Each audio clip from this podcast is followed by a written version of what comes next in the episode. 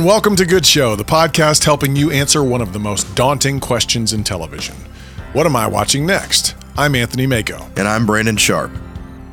Now, I know this isn't the order we released these episodes in, but it is the order we recorded them in. And I find myself wondering are we really about to hop from talking about an HBO blockbuster, The Last of Us is what I'm talking about here, and dr- then dropping our standards all the way down to a Peacock original that's billed right next to other such masterpieces as Queen's Court and Bel Air, neither of which I've seen, by the way, to be fair. Well, I don't want to speak for Brandon yet, but it is well worth it for us to do so because this week we are talking about Poker Face. Like I said, Poker Face is a Peacock original, but don't let that distract you from the fact that this show is full of heavy hitters. To start, it was created by Rian Johnson of Knives Out and Marvel fame, among other things. It stars Natasha Lyonne, who plays Charlie. Charlie gets herself in some hot water and has to go on the run, which is how this show bounces from place to place. Charlie's tentpole characteristic is that she can always tell for sure when someone is lying. But honestly, at this point, that's all I want to tell you because I imagine we're going to spend the rest of the episode answering all the questions that pop up with this show. What the heck is it? How the heck did they get all these people in it? How the heck is it so good? So, Brandon, let's start doing that now. Let's talk Poker Face. I'm excited about this one. This was a yeah, me too. This yeah. was just out of left field surprise. You know, we didn't see this one coming. And totally. Uh, and also, one of the things I wanted to bring up really early was that it was basically one of the first instances of a listener recommendation Yeah. to us. It wasn't quite that. You ran a poll on Instagram, or it was just like, I answered this question What are you watching lately? uh huh. Yeah. and I saw someone someone had answered um, Poker Face, and I had also uh, like concurrently heard an interview with Natasha Lyonne, um, and it was a great interview. She talked about this, and so I was like, oh, I'll check that out. So I checked it out, and like it, was, I just bought in very very fast, much faster than I normally would for like a show like this. I think. Where do you hear all these interviews? Because you've always got an interview up your sleeve. Oh, sure. I listen to, because I I listen to a pod. I'm always listening to podcasts. So I listened to Natasha Lyonne on. She was on Smartless, and she was Oh. on Armchair Expert. I feel like Um, between those two, the, the Yeah. could probably they get the people who are fresh, like Yeah. in something fresh, pretty quick. So Yeah, and sure. I mean, like they're there to promote, so it's you're usually getting who. That's why I know so. That's why it intersects so often because it's always somebody promoting the show they're they're on. right, Um, and I just I pound. I like I go through podcasts like crazy because I you know when I'm exercising I listen to podcasts and you know so I think this is a great time to point out we love recommendations. Oh for sure for sure yeah I yeah, mean, yeah. this is a great example of one that really worked out in our favor. If I mean, half the battle, honestly, is trying to figure out what shows we're going to do episodes on yeah and where that kind of falls in between, you know, stuff that we know we're going to do and stuff that's airing at the time. So it's nice to have a couple things in the hopper, yeah you know, and any, anytime those can be recommendations, like episodes that or shows that we know people are enjoying, it's Yeah. like a double whammy. Yeah, and I mean, so there's there's clear similarities between our styles, like uh, stuff that white dudes who were in college around the same time, like like that sort of thing. Yeah. like th- that's obviously there's there's a bunch of shows like that, um, and then we have been sort of talking about TV for so long together that we've div- whatever our styles were different, they're starting to meld even more. And Yeah. so whenever somebody gives us a recommendation, it's a great way to pop out of what we're what we're used to listening to That's right. and or watching. Uh, so yeah, I totally agree. We definitely love recommendations, and I, I'm pretty quick to check them out. Usually, I mean, I might not buy in, but I'm pretty quick to at least try one. Oh yeah, for sure. Absolutely. I, I don't even have to trust the person what they like or whatever. I just, I'll try one, whatever. yeah. And I, Um, and I oh, point, point yeah. out real quick, Peacock has done. Hopefully, this isn't uh, stealing your thunder. Uh, No. Peacock has done almost nothing. sure. Um, in I mean, yeah, sure. I would- so NBC obviously, you Yeah. know, uh, you could say that plenty of network NBC stuff, but as far as so, uh, my only pushback from that was, do you mean almost nothing as far as like what they're putting out, or almost nothing as far as none of it's any good? that's what I mean. that's what I mean. yeah, yeah, yeah. I think they haven't done anything really big or or I don't know that anything has done been done really well. Um, Yeah. There was I- a Dan Brown show that I was excited about, and it was terrible. You know, Oh, and, and I'm the target audience for that. Like, it's if I don't like it, no one's gonna like it. Sure. You know, um, I love the Dan Brown book, so I think this was really. I mean, and they went big. They went big. Oh, I was shocked. I was shocked for Yeah. sure. yeah, Did not sure. expect. uh, Also, um, I think they took a huge swing with Bel Air. I'm not. I'm not sure how. Like, I don't know about money wise or anything like that. Mm. But I remember it being advertised, and I'd like to be fair. I kind of look took a swing at it in my intro as like a, a zinger. I've never seen it. I, I don't saw know an if it's any episode. good. But oh, okay, no good. I no, not for me, and I don't think it's Sure. doing well, like Sure. critically. So Yeah. I don't know. Yeah, and I also think another thing Peacock sort of has against its favor is that they have several like pieces of IP uh that they're able to rerun. You know, they have Parks and Rec. The only. Office. They have The Office only. I think only. I don't know if is it Office. I think still? now it's only Okay, on Yeah, Peacock that's huge. That's huge. for their service. Absolutely, that's almost Yeah. enough to run reruns of these shows or yeah, you know, they're they're big network sitcoms. People love rewatching that stuff. Yeah, sure. So that's a lot to hold, a lot of cards to hold. Yeah. And they do some really annoying stuff with sports. I find it very annoying. Um, but they also stream a lot of sports, like, for example, obviously EPL stuff. Uh, The annoying part, the annoying part of the EPL stuff is that um, if you have Peacock, you can watch most EPL matches, but some are just on USA. So they haven't gone fully like you can watch every EPL match on Premier uh, uh, on um, Peacock. Gotcha. But let me add also that like a lot, a lot of the golf tournaments are now on Peacock. Uh, the last, I I don't know what exactly what their deal is, but even Peacock is the streaming home of like something that's on CBS on actual TV. But Peacock, so now sports uh, leagues are starting to sell like streaming rights versus uh, cable rights or Oh, something okay. like that. I so gotcha. um, so they own a lot of the streaming rights. Same thing for World Cup. They were the streaming home of the World Cup, even though World Cup was on Fox. Huh. Um, they didn't own the streaming rights to it. They just owned the Thank goodness. rights. Because Sure. Fox Sports is horrendous. Their It is, their, yeah. their app Yeah, yeah, oh yeah, their app's the worst. man.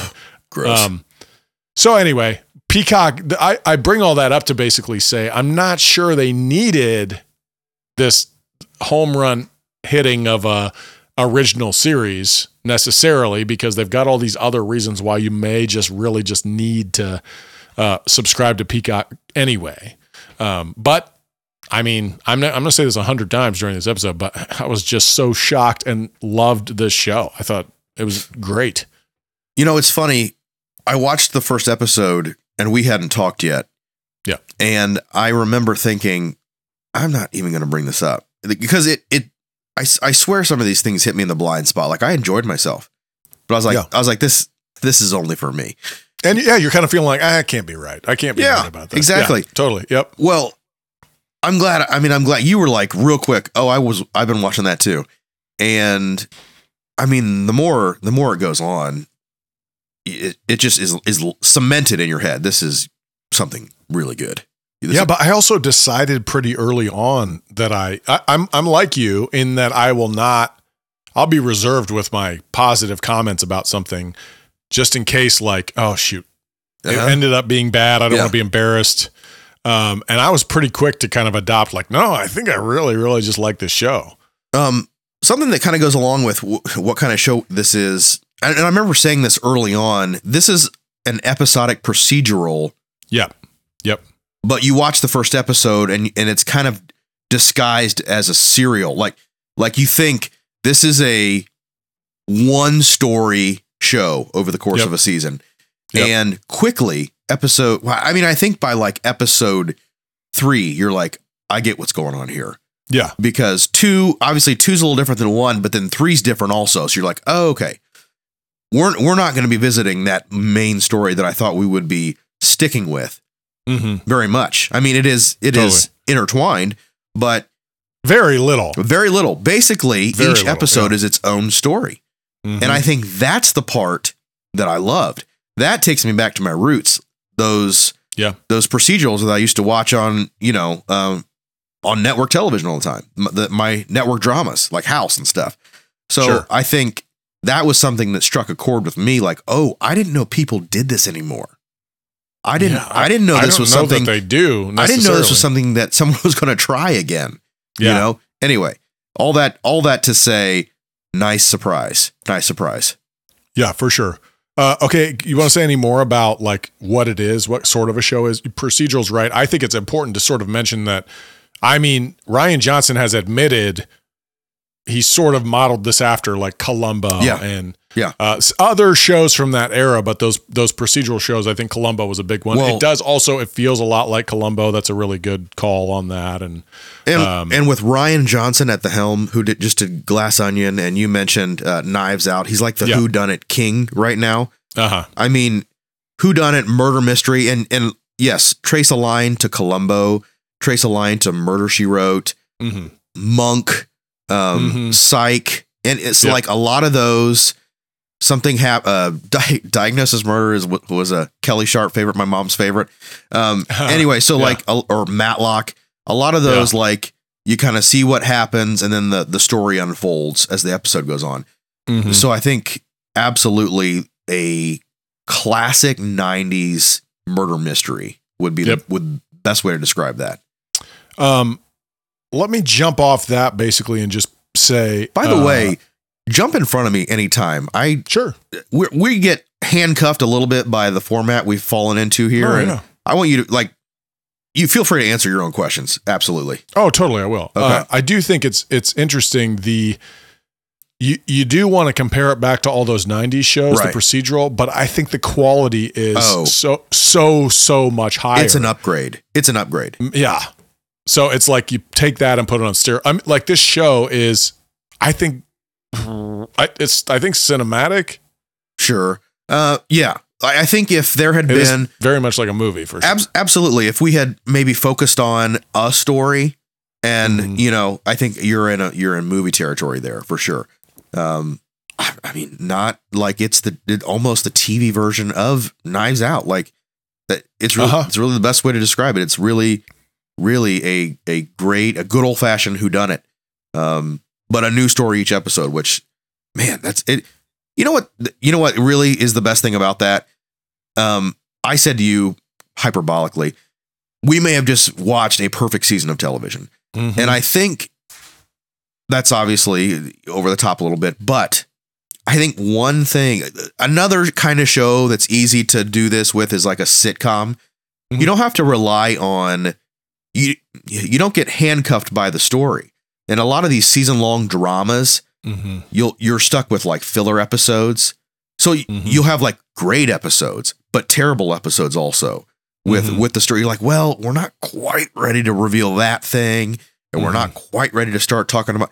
So you have filler episodes that, or you know, the flashback. It's just it doesn't bode well for like banger after banger after banger every Mhm. single week. Which right. this totally just surpasses all those. But I almost think it's this is even harder to keep that standard so high through each episode because of the complete changeover in cast. Um, it's Yeah, we're gonna get there a little bit more in a, a minute, but like there's one person, one person who's in all the episodes. Yeah. That's Natasha Lyonne, and then there's Yeah. one person who's in five episodes. There's one person who's in four episodes, I think. Nope, sorry. There's 10 episodes, all 10. There's 5 episodes. Some there are two people in two, so we've got four people that are in more than one episode and that is it. Interesting. Crazy, crazy. So then you I mean I I actually think you're right about the benefit of that, which is like you take this whole new thing and you're developing a whole new story. But it's crazy how well this show works when you have I mean, it's hard to count it as four because the two people are only in two. Basically, two people that are in multiple episodes. Uh, I can't believe they pulled it off. And I, I- I mean, even with the way, the way the show, like, um, I, I, you could help me maybe with stylistic language, but the way the show like opens up with the the cold open of each show is like the like you've said about procedural shows it like sets the stage for whatever went wrong in the episode Yes. so it'll be like here was the problem but it'll go on a fair amount of time sometimes 10 minutes or more where there's all this setup. And then it pans, usually pans back, and Natasha Lyonne will come in and you'll see how she intersected with this story in Yeah. some way. Yeah. But they totally just pull you out. You forget.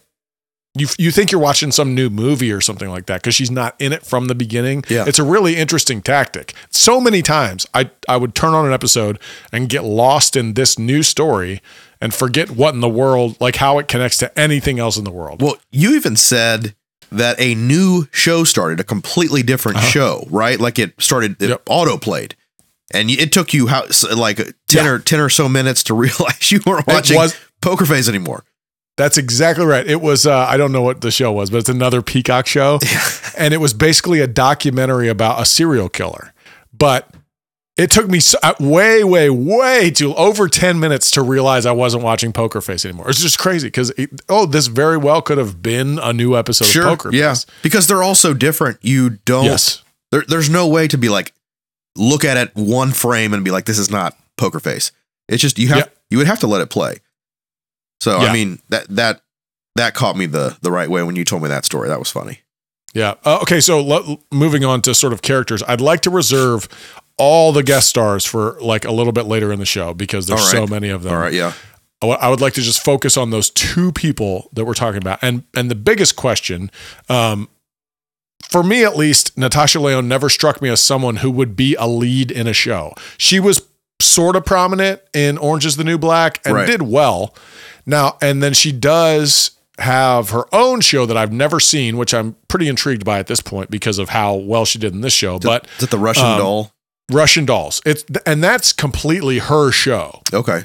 she's the creator showrunner of that show and star uh, and i learned that in the interview i was listening to with her but i've never seen it so i never got was forced to or got on board with natasha lyonne as like the leading lady in a show How, how'd you feel like she did in this or, or any comment i mean we pretty we've given ourselves away a bit that we enjoyed it so much but any comments about her performance Yeah, you know what's interesting is even though she is the star of the show, when you get into like the formula of each of the like how each episode unfolds, she's not always the star of the episode. Totally.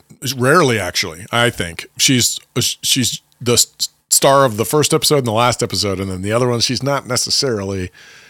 The She's like a background character in the episode. plus the the na- I mean we'll talk about it in a minute, but the the names they get for the guest stars, like Oh, sure. they're the star of that episode. So I feel like Yeah. not that she couldn't carry the show. I think she could, but her character is a supporting character in in many ways in Yeah. like in the individual stories. Um maybe a little more than a supporting character. Um, but anyway, the way she plays it is perfect. I, I think I think she was a great pick for that because of just kind of the nature of that character and how they kind of have to be buggy. You know, they kind of are just kind of buggy. Something's something's bugging them, so they're going to bug some people. And I don't know. Yeah. I, I I really thought she nailed it. I think it was. She nailed it for sure. I think it was perfect. Um, great casting. Absolutely. I think that she's also she has some quirks about her her like her voice is borderline annoying but also borderline super cool. Um Yeah. She sounds like a really cool stoner or something like that. Yeah. And, and but then all this also it's very near annoying like like you know kind of so uh Yes. she just is on that line the whole time but i think she is her the way she, her character is actually written is so likable. Um sh just so many things about her personality in the show are she's very likable. Everybody she she finds herself in all these situations falling into relationships with the people that she's like bumping into on the road because she makes fast friends and just is very likable. It's easy to believe that she would just be popping from place to place and just falling in with a new group of people and it would make total sense. She becomes Yeah. everybody's best friend really fast. Um, and so she seems very much like that. So just like a, a cool unique person but um, she, she gets these odd jobs along the way as she's on the road and like every one of them's like believable that she would be doing that for that period of time. So i think she's just the exact right person for that and she does such a good job playing that but she's not ever well, as you as you couldn't be she's not ever mean she sort of has she's as I said, she, like her her personality trait is that she can tell when you're lying, like 100% sure. She knows for sure that you're lying if you're lying, and yet, like, unless you're lying, you have a hundred percent benefit of the doubt with her. Now Yeah. she knows if you're lying, so she could probably trust you a little bit easier. But she's just like makes fast friends with every single person. She's so kind to everyone. I just like how it's not a skeptical show, honestly. Uh-huh. Besides, like, oh, I can tell you're lying, so I'm skeptical of you. But other than that, it's not a skeptical show. She actually just like really likes the people she's around. I think that's a fun. It's just such a unique like mixture of personality traits that I think is Yeah, I mean, it's her. Her. We're going to call it a superpower here. Yeah. Is I don't know that I've ever seen it done like this, and it's never really explained why or how she can do this. She's just, like, you know, they've called her. They call her a human lie detector. I think. Um, I just think it's an interesting take on on absolutes. Mhm. Something Yeah. you can always count on. You know, you don't even have to think about it again. Um, it's just an. It was just a very, very unique way to tell the story. Yeah, another really this is like uh might be bordering on story or or writing or something like that, but I'll just say it now because it's her characteristic. I absolutely love that they chose to not make her at all affiliated with law enforcement.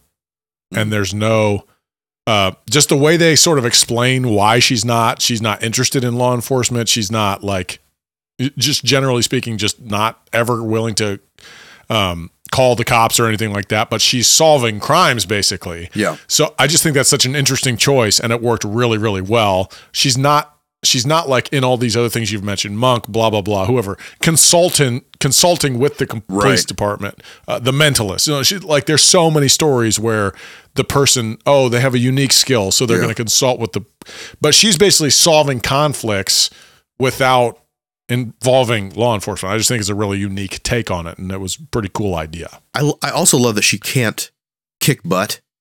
Uh huh. I think that would have been Yeah. Because when she she wanders in to something and accuses someone, I'm like, get out of there because Yeah. it's about to get serious. You know, I I love that that that choice was made because she still relies on people. You know, Yeah. she still relies on people to you know stay safe and I, I don't know it. Very very well crafted character. Yeah. Uh, so the other character, basically, in that I'd like to talk about right now is Benjamin Bratt. Uh, he's he's kind of playing what he always played, not always, but mostly plays. Um, Careful, careful. We don't yeah, want to. right. No, no, no, no, not spoiler, Bill. We don't want to accuse Oh. someone of playing the same thing every time. he's- he's a man, so it's all right. Uh, yeah. Uh, yeah, yeah, he's kind of like uh, enforcer. Yeah, so I've guy. seen him. He was in a season of 24. He was kind of the boss Uh-huh. at CTU, and he was in Clear and Present Danger. Those are the two things I could think of. He was like a military guy okay, in uh, Clear and Present Danger, but definitely like yes, the kind of the enforcer, all business, straight. Mhm, You know, um, not not a funny person. Um, mhm. Yeah, I feel like it's a yeah similar similar notes here for this guy. yeah. There's nothing special about him, but he plays it really well. It's just really good casting, is what I think. Yeah. Uh, Yeah. but I don't have anything else to say besides that. So, um, I, I don't exactly know how to talk about story because it's not connected very much at all, but I do. Uh, so, um, what do you feel like the balance in procedurals is of progression of story and yet we re- we don't really run into a progression of story. So like usually how a show will do it is sort of like if you think about like I for whatever reason burn notice pops in my head a lot when you talk about this because 95% of the episode is about a different thing that he was messing with, some crime he was involved with that was completely disconnected from anything else.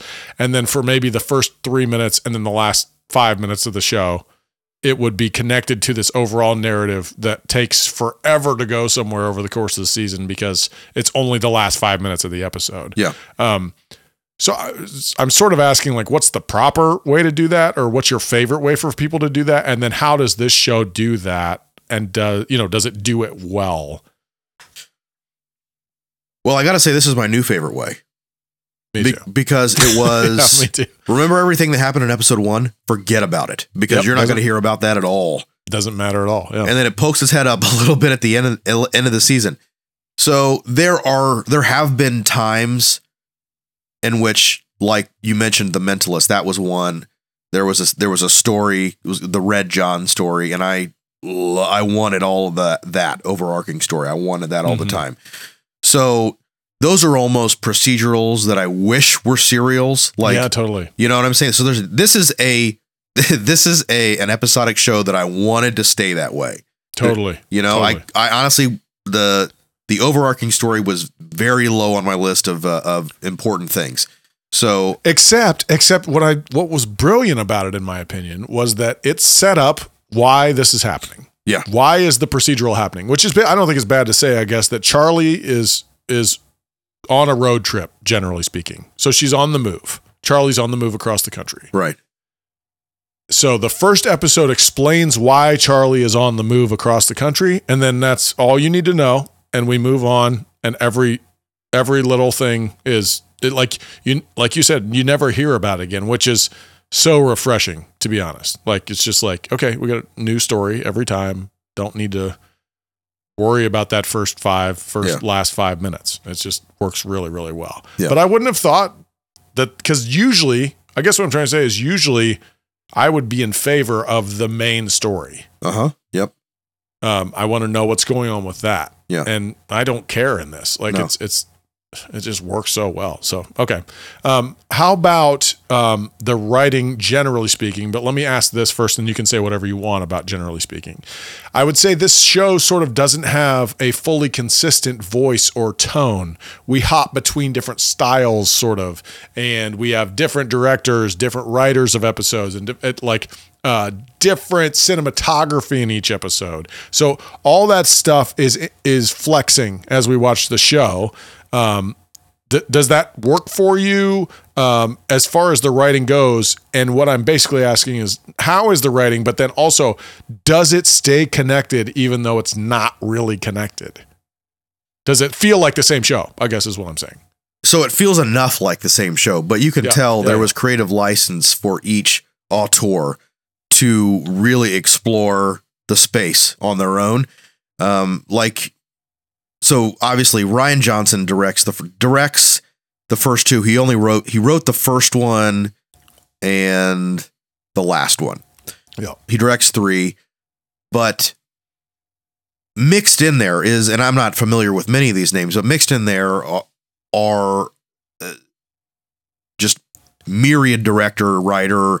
Um, looks like they got almost new, you know, new people to work on um, all these different episodes. And I think, I think what really worked well was I'm trying to think of the right word. It's not like the theme, but it's like the tone. The tone. Mm. They were different tonally. Um, Each Yeah. one. Um, one of them felt like a like a old western almost. Yep. Um, one of them felt like uh, a um, borderline. There was one that was borderline like horror. yeah, yeah. It was sort of spooky. Um, there Um, was a couple that felt hokey, like a Matlock, more like a Matlock episode. Um, so I, I just loved that. Um, they were all a little different. They were just all a little different, and it was um, it, you could tell it was really up to who was in the hot seat that week. You know, Yeah. and I, I don't know. It's just a really seems like a really fun way to do. They do that a little bit with Disney Plus. Some of the Star Wars stuff does a little bit of that, like lets you know different people take an episode. But this was done really well, really well.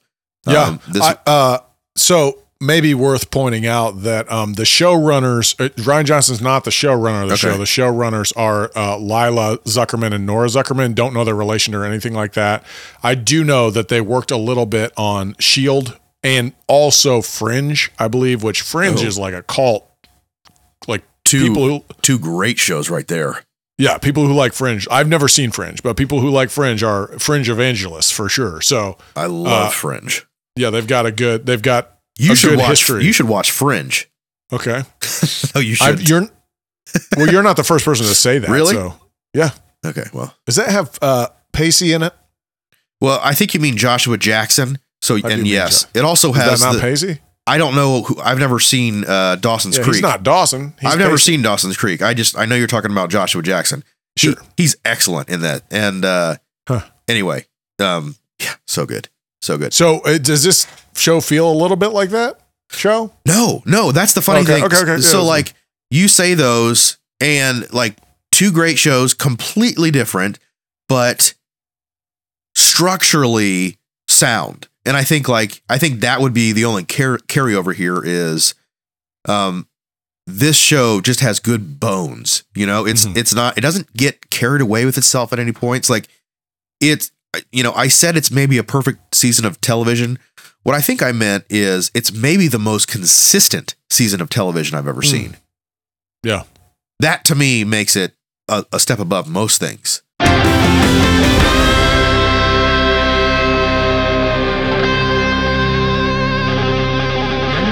Okay, Brandon, I want to jump into these guest stars a little bit. Like it's it's so hard until you get into it. It's so hard to describe like how many huge guest stars are in this show. It's massive.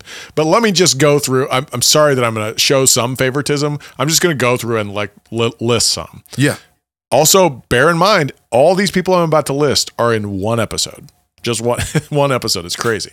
So we have Adrien Brody, we have Joseph Gordon-Levitt, we have Ron Perlman, we have Nick Nolte, Judith Light, who was from a soap opera back in the '90s. We have Little Rel Howery, Howery. We so I'll just admit I was intimidated about saying how to pronounce in a appropriate way Lil Rel. I just knew I was going to sound real dumb saying Lil Rel Howery. I think you did fine. I'm just not that that guy. I'm I'm not that guy, so it's all right. Would you We say got Ray Perlman? R- Ron Perlman, I think, is what I said. Oh, yeah, Ron and Ray Perlman from Cheers. Oh, I haven't gotten there. Yeah, yeah. Anyway, sorry. Yeah, is it not Rhea Perlman? I think it's Oh, Rhea. it could be. She was Carla on Cheers. Yeah. Yeah. So she's in it too. Yes.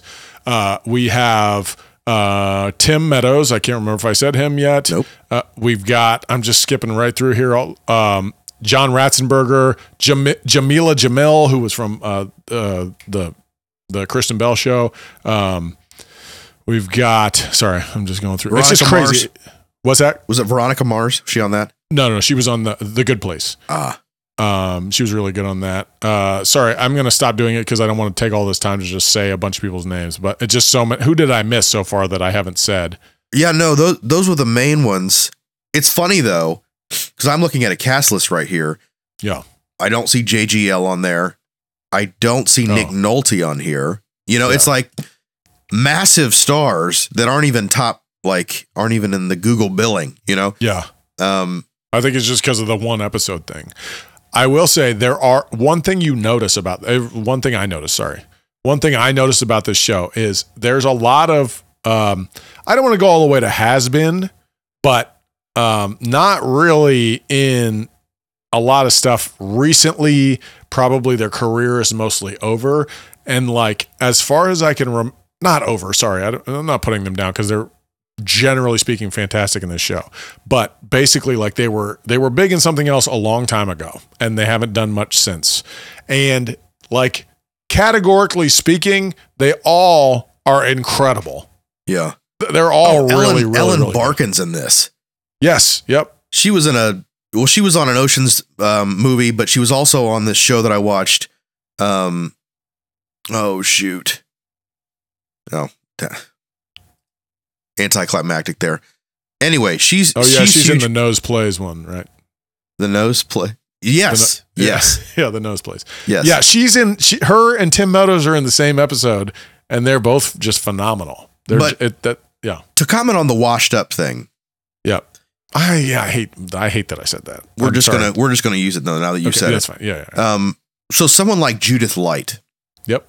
from Matlock, Yep. Matlock's daughter, massive star, massive, massive TV star back in right. She was in a she was in a daytime sitcom too that was like on for ten, you know, ten years, probably still on for all I know. that episode felt like a Matlock episode. Uh huh.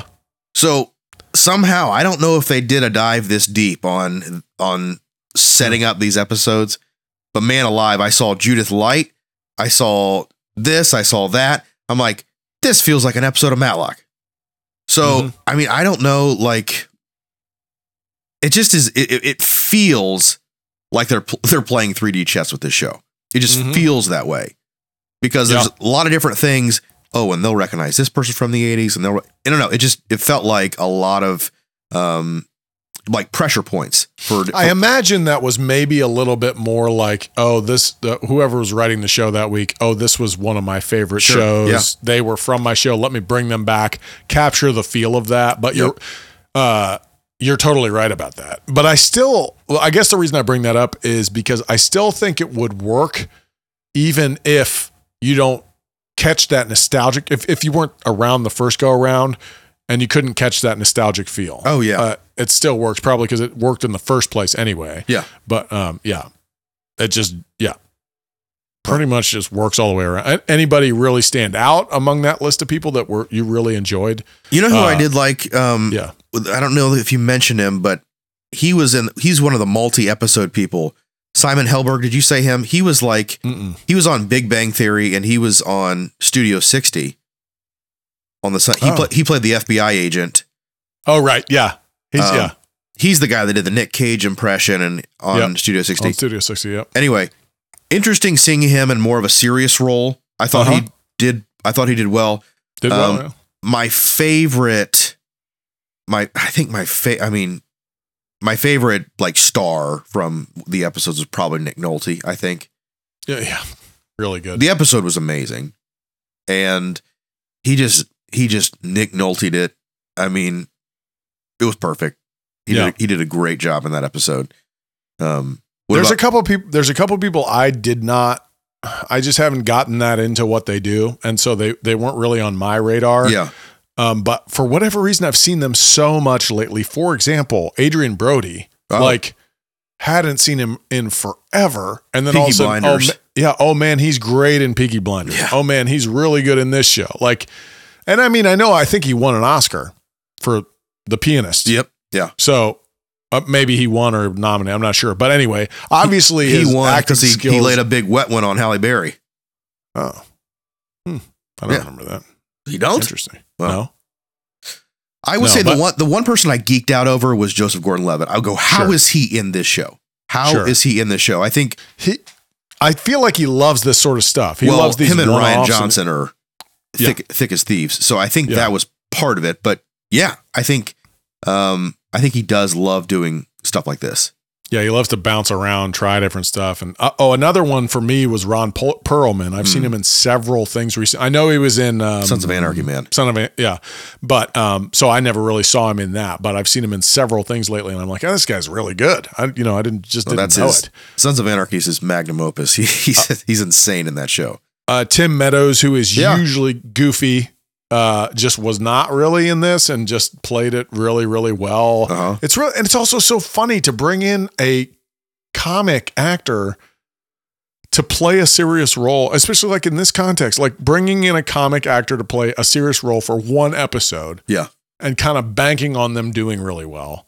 But it totally worked out. It's cra- Oh. it's cr- Absolutely. crazy gamble. Yeah. Uh, yeah, but it's a really cool gamble, and I, I loved it. So, just generally speaking, so many good characters. Um, okay, let me jump to this question then. Because is there something going on here that's really going to be hurtful for cinema or movies where you develop this sort of brilliant? I mean, Poker Face is the only show like this, I guess, but you develop this brilliant universe that's just not brilliant in the sense that like everything is played out like oh there's a tree here and like it's all the same picture but what's brilliant about it is okay we've got a really creative universe that we can all play in now hey come join me for one episode and it's not going to be just one nonsense episode like we're really going to choose a tone we're going to write the heck out of it we're going to let you be the feature. You come work for four days. You know, I don't know how, you know, however long it is, but you come do that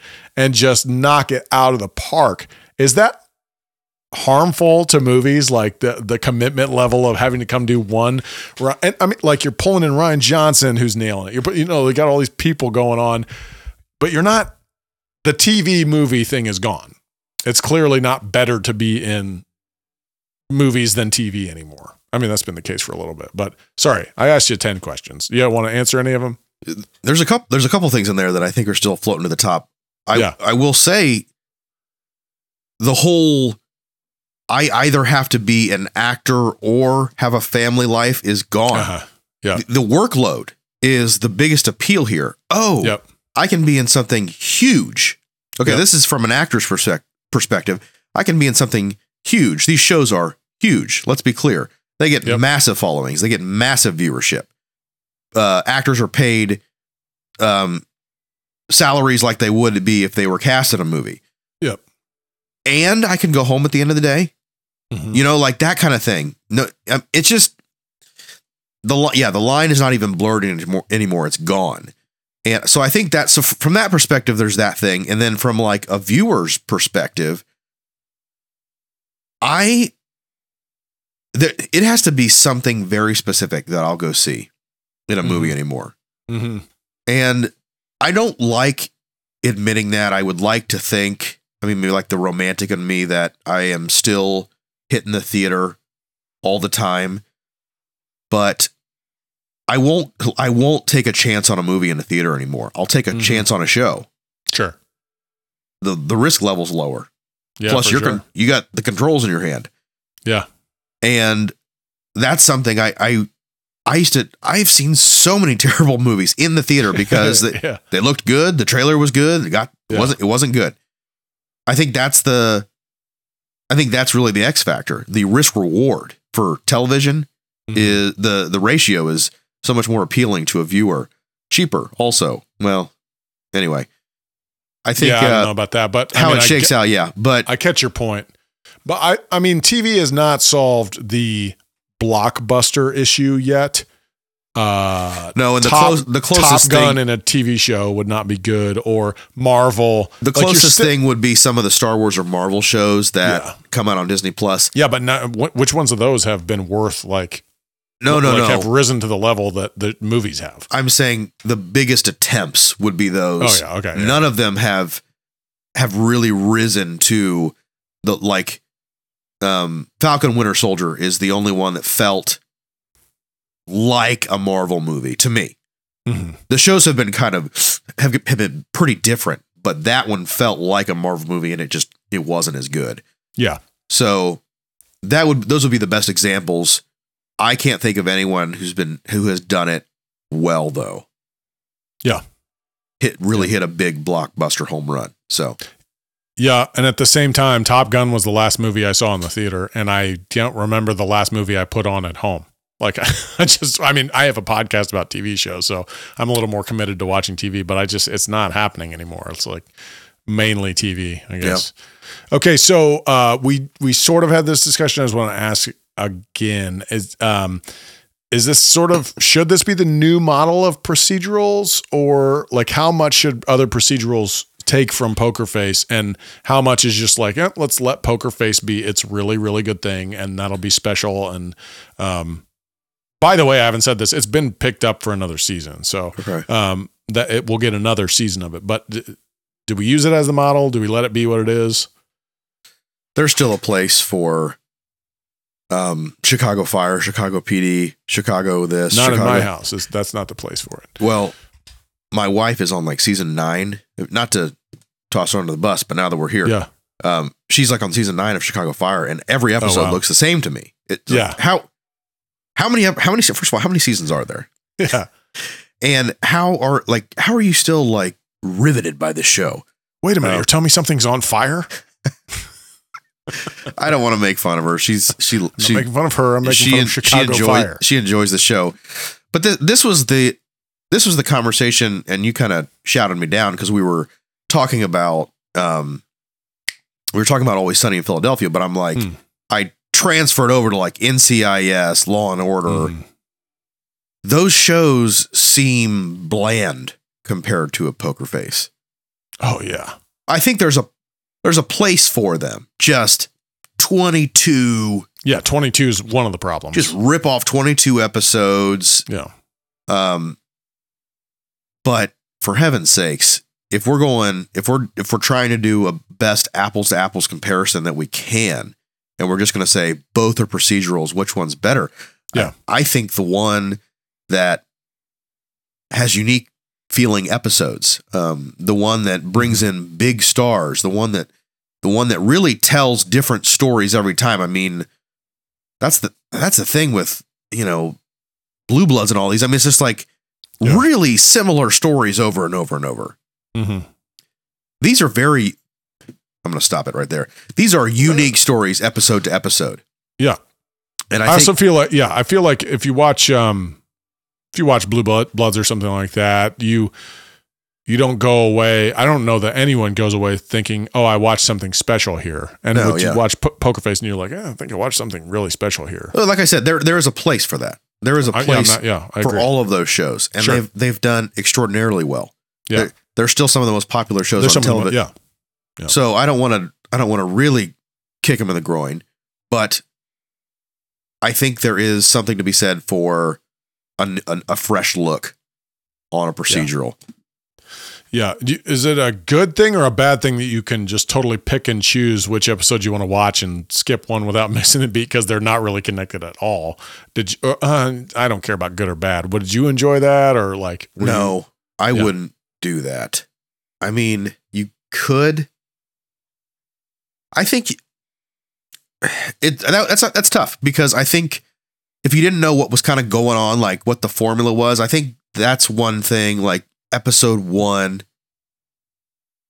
really lays out like what, like it lays out the character.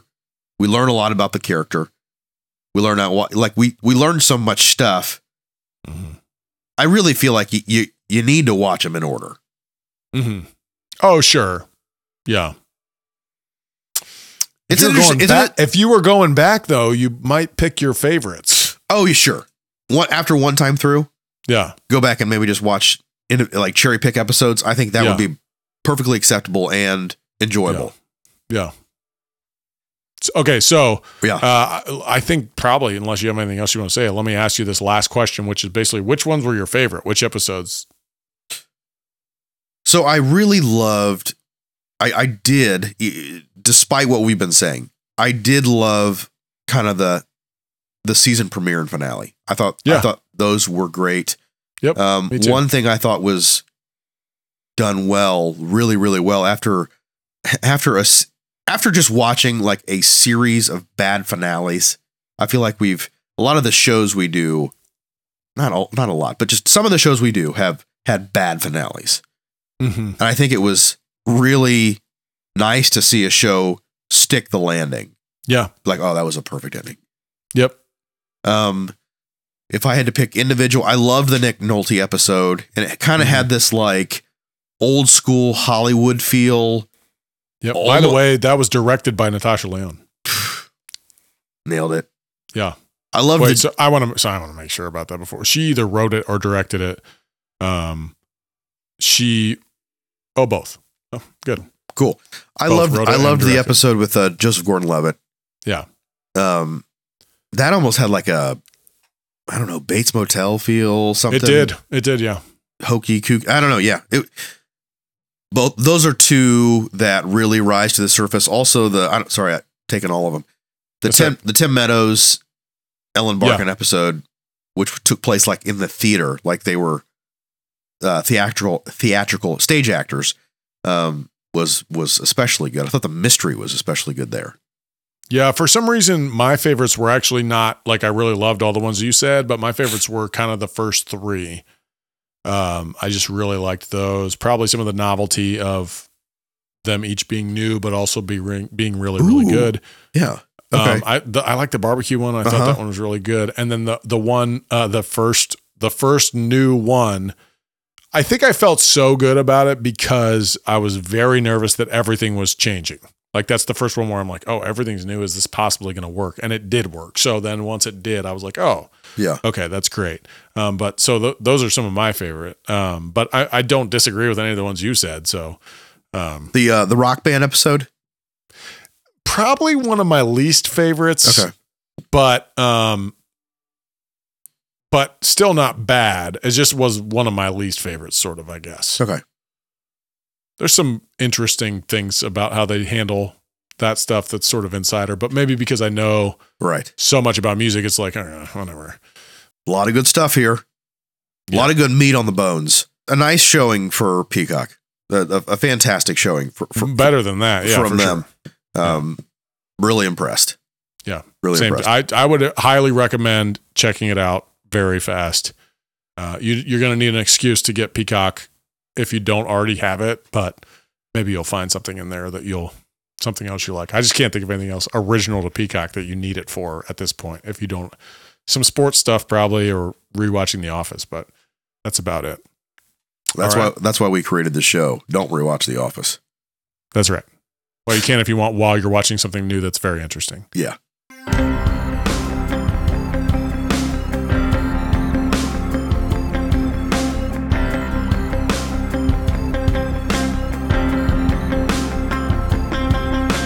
All right, Brandon, what have you been watching lately? So it's funny right now. There's kind of a lot of things airing, so Uh-huh. I'm spending a lot of time staying current. Um, just watch the Mayor of Kingstown finale. It did not end up being a, a good season. I think Hmm, you were kind of back. You were up and down. I was back it. and forth on it. I thought maybe it could end well. I just think it didn't end up doing enough. And it just kind of stays in that like low grade, gloomy, really dark, Mhm. things are terrible. You know, I think you just kind of bounce from one terrible thing to the next. Yeah. And there just isn't enough redemption in the show. In fact, there's, I- would say none. There's no redemption in the show. For and not, and not enough Certainly, for me. Yeah. And I, I need yeah. I need a little more light and dark. Um, yeah, current on uh, the Mandalorian. I saw we're both current on Shrinking, and we got the first episode of Ted Lasso. Yeah, we did. What'd you think? I I mean I I, I loved it. It felt like it felt like classic Lasso. It also, um, I think my man my um expectations were through the roof. Yeah. So I think there's a little bit of me in there. So I would say it was slightly underwhelming, Yep. but it felt like a really good first episode. So it's the first episode, so Yeah. I think I was not ter- I was not. I didn't hit the panic button because I'm like, okay, they're setting, resetting the stage, kind of yeah, reminding us where we are. We'll get back into it, and we don't have to have like a massive emotional thing go on in the very first episode. yeah. I well anyway. I total I yeah I completely agree. I think it was a lot of my expectations in there too.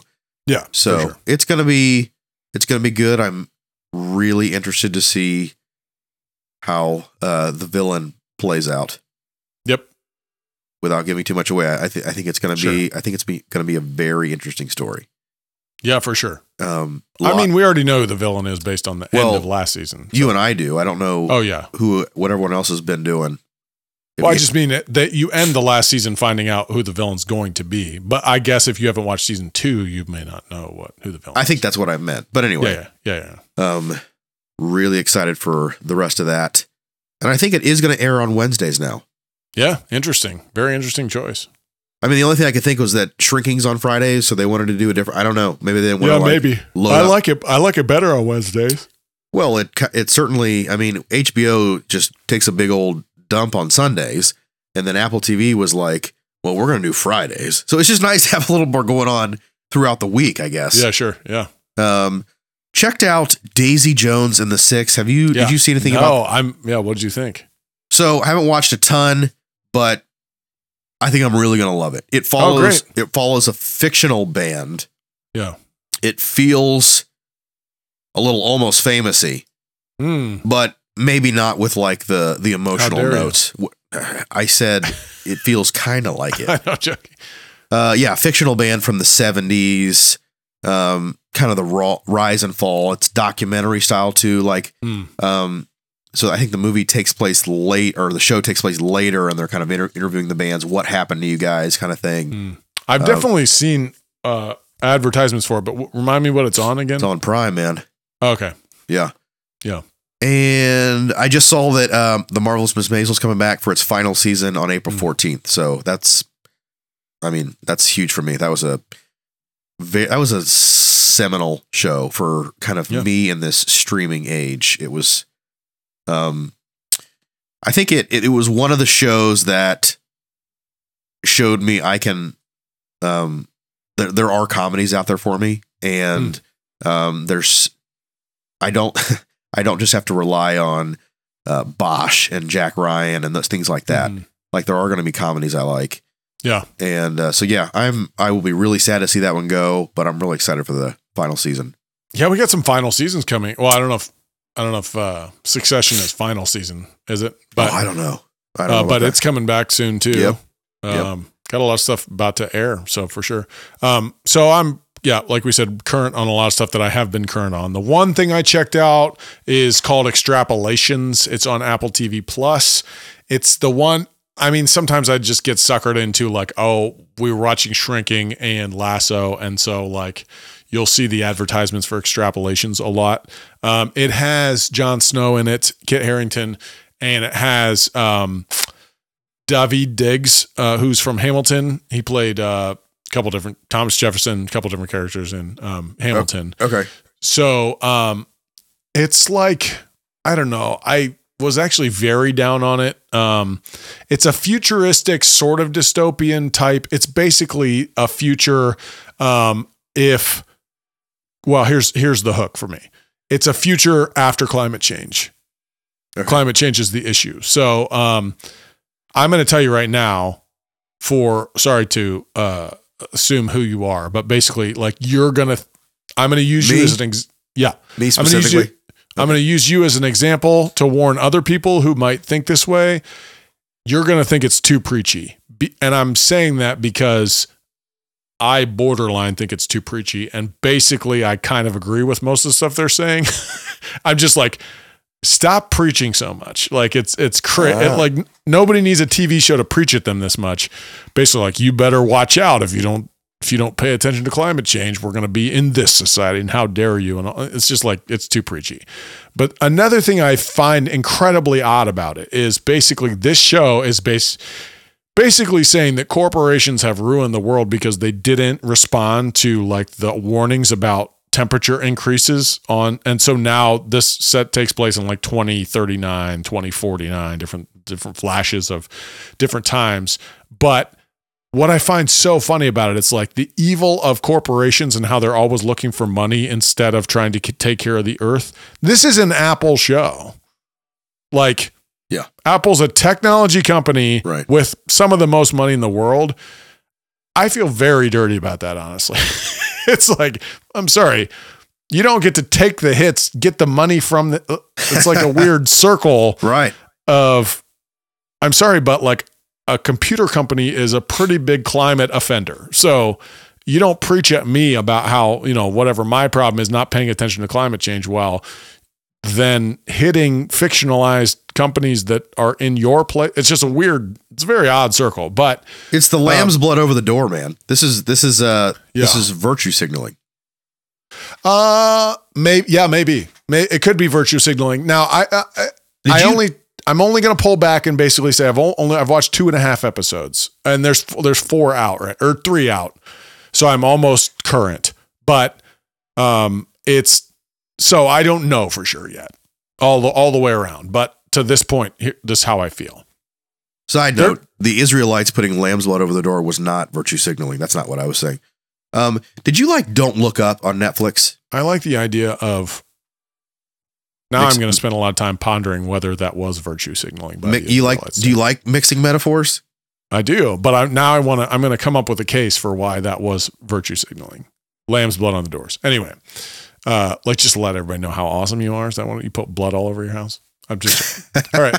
Uh, Did you like Uh, Don't Look Up on Netflix? I actually loved it. I actually loved it. so I kn- I know it was any similarities? um sure. Except don't look up is like before it happens, sort of. It's I gotcha. it's not exactly before it happens, but it's a little more before. This is like extrapolations is in the midst of climate change. Alaska is like you can swim up in Alaska because it's so warm, and um, uh, all the ice caps have melted. There's fires everywhere in the world. There's uh, Miami f- constantly floods because Oh of my! uh, so it's, I mean, there are interesting elements of it. There's interesting, but also it's basically like, yeah, this is what we've been saying. Uh, this is what we've been saying the f- possible future is, and yeah, sure, we need to we need to confront it. I I just I don't know how a TV show like imagine the footprint of a TV show creation. Sure. So to be so preachy about climate change while being a horrible climate offender, I think it just seems odd to me. And I'm not usually the person in this seat making this claim, but just for whatever reason, this show makes me feel like that. But I did like, I did think Don't Look Up was good. I really enjoyed it. I love the last scene of Don't Look Up. I thought that was. did you watch it? I saw some of it. Hmm. And I usually love Adam McKay. I'll say that. I I mostly love and I and I will say I I even like things that he've that he has done um that has taken like direct shots at like Republicans. Yeah. I like that stuff too. This wasn't my favorite. I like everything he's done is taking direct shots at Republicans, but Uh, I mean, my favorite thing he's done is The Big Short, of course, that's the best for sure. and I don't feel like that is directly tied to like a political um, party, but Mm. it, it ish it is. But I don't think it is directly like Cheney is. You know. Yeah. Um, anyway, I usually always like Adam McKay. Yeah. Um, I, I yeah, I really liked Don't Look Up. okay. I th- I thought it was really good. Cool. Um, cool. I enjoyed it. There were certainly like sometimes if it's a little on the nose, I'm certainly no Trump apologist, but like if it's too on the nose, Yep. I would I just sort of wish it was more creative.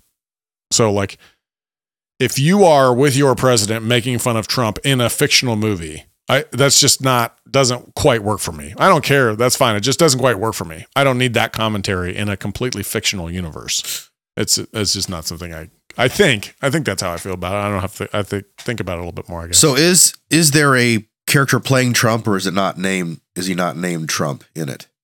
Oh no, no, no. There's not a character playing Trump. It's Meryl Streep is a Trumpish president. Okay. All right. Because from just from what I watched, I mean, it seemed like, and I, I there were articles that came out. It seemed like, um, well, this person is clearly playing this person. It was like that, like heavy, like ham-handed on who they were playing, but nothing was, uh, nothing was like uh, they they didn't try to cover it up at all. Uh, let me tell you what's interesting about that. I think if you watch this in five years or 10 years, it would be like, uh, it would not be nearly as obvious. It would be a whole lot more like idiocracy. So the shelf life has a very short. No, no, I'm saying the shelf life could, you wouldn't be bothered by who you thought they were making fun of. It like it came out when Trump was president. So it's like clearly this is Trump. In 10 right. years. I think I'm. I think I meant like the the potential digs or burns have a shelf life.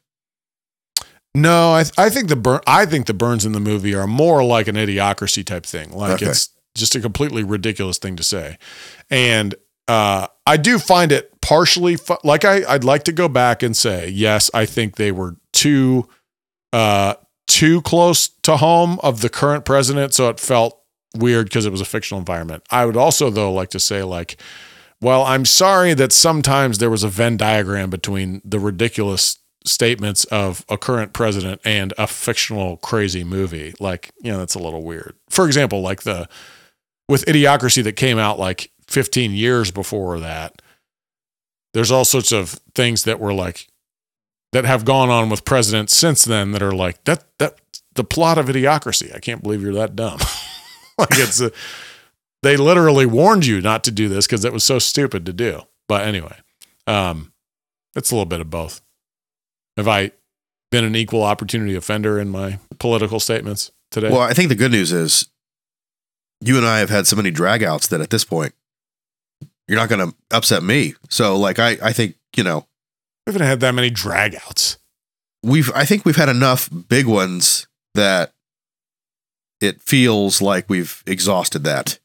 Sure. Like it doesn't doesn't appeal to me to uh, make sure you're uh, checking all of your comments at this point. Like I don't I don't care. I know you're not trying to hurt my feelings, so I'm not trying to hurt anyone's feelings. no, I know, I know, but I trust you. So like I I wouldn't nothing would no red flags would go off if you were um, if if you weren't being fair. So I don't know. Oh yeah, sure. Well, whatever.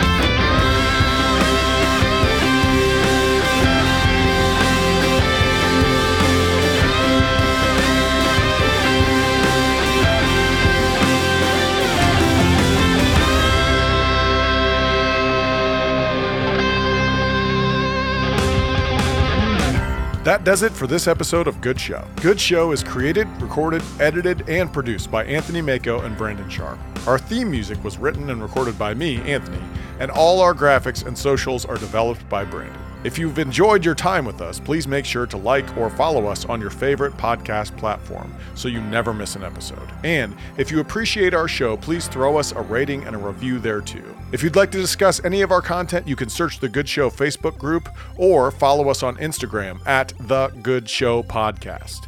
Thanks again for listening, and we'll see you next time.